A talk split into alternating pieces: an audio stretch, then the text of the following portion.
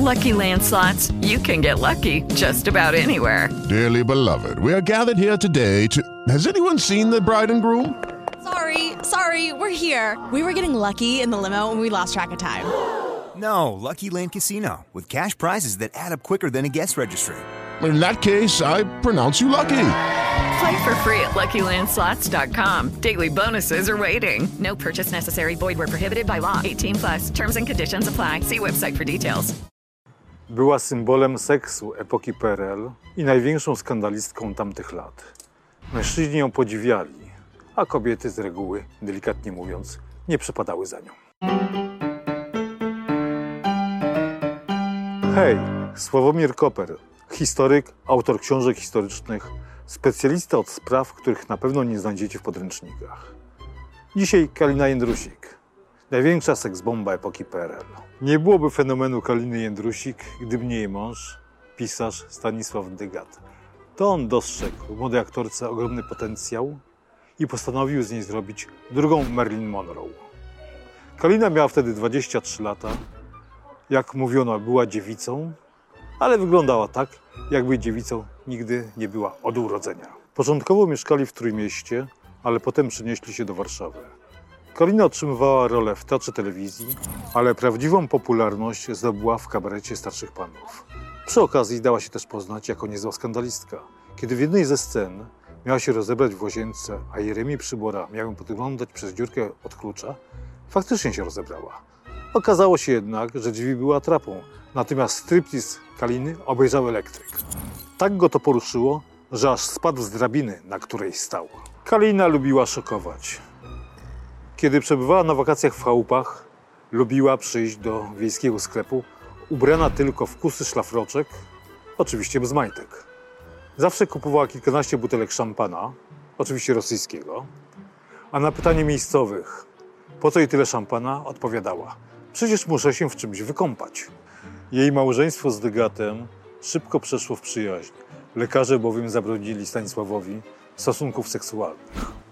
W związku z tym Dygat urządził wielką imprezę na pożegnanie z życiem seksualnym, a zaproszeni goście tytułowali go nie solenizantem, nie jubilatem, tylko denatem. Władze telewizji uważały, że Kalina trochę przesadza podczas występów na żywo przed kamerą.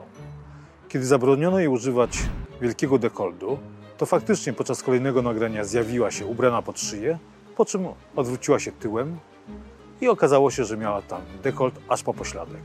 Oczywiście audycja szła na żywo. Kaliny nienawidziła Zofia Gomułkowa, żona pierwszego sekretarza KCP ZPR Władysława Gomułki. Poszło o koncert z okazji Barburki, kiedy Kalina wystąpiła z ogromnym dekoltem z przodu tym razem i do tego z krzyżykiem pomiędzy swoimi bujnymi piersiami. Ale nie jest prawdą, jakoby towarzysz Gomułka na widok Kaliny na ekranie rzucał w telewizor kapciem.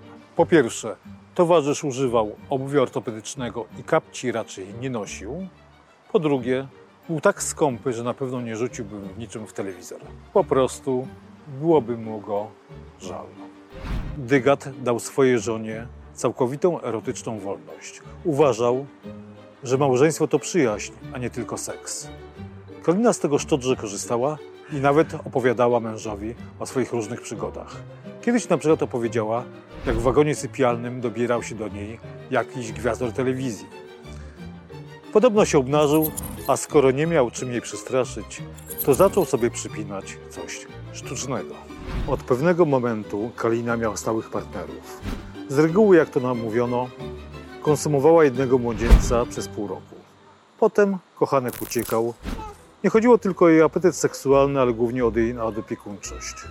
Wśród jej partnerów byli tyczkarz Włodzimierz Sokołowski, piosenkarz Wojciech Gąsowski, czy też aktor Tadeusz Pruciński. Co więcej, nie ukrywali się ze swoimi romansami z Kaliną. Dygat wycofywał się wieczorem do swojego pokoju, życzył dobrej nocy i szedł spać. Nie ukrywali też niczego przed przyjaciółmi, którzy okupowali non-stop ich mieszkanie przy ulicy Juliot Curie w Warszawie. Z reguły towarzystwo siedziało na łóżku, oglądało telewizję, a w tym łóżku leżała Kalina, bez odzieży, ze swoim aktualnym partnerem. Nikogo to specjalnie nie dziwiło. Stanisław Dygat zmarł na atak serca w styczniu 1978 roku. Kalina przeżyła go 14 lat, Zmarła na astmę w sierpniu 1991 roku. Jednak po śmierci męża nigdy się nie podniosła z tego ciosu.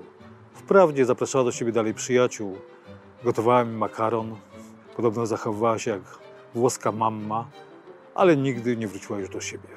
Okazało się, że bez męża przyjaciela jej życie straciło sens. Więcej o Kalinie Jędrusik i nie tylko znajdziecie w mojej książce Zachłanne na życie. A jeżeli Wam się podobało, to lajkujcie i subskrybujcie. Pamiętajcie, nowy odcinek vloga zawsze w sobotę w południe. Hej!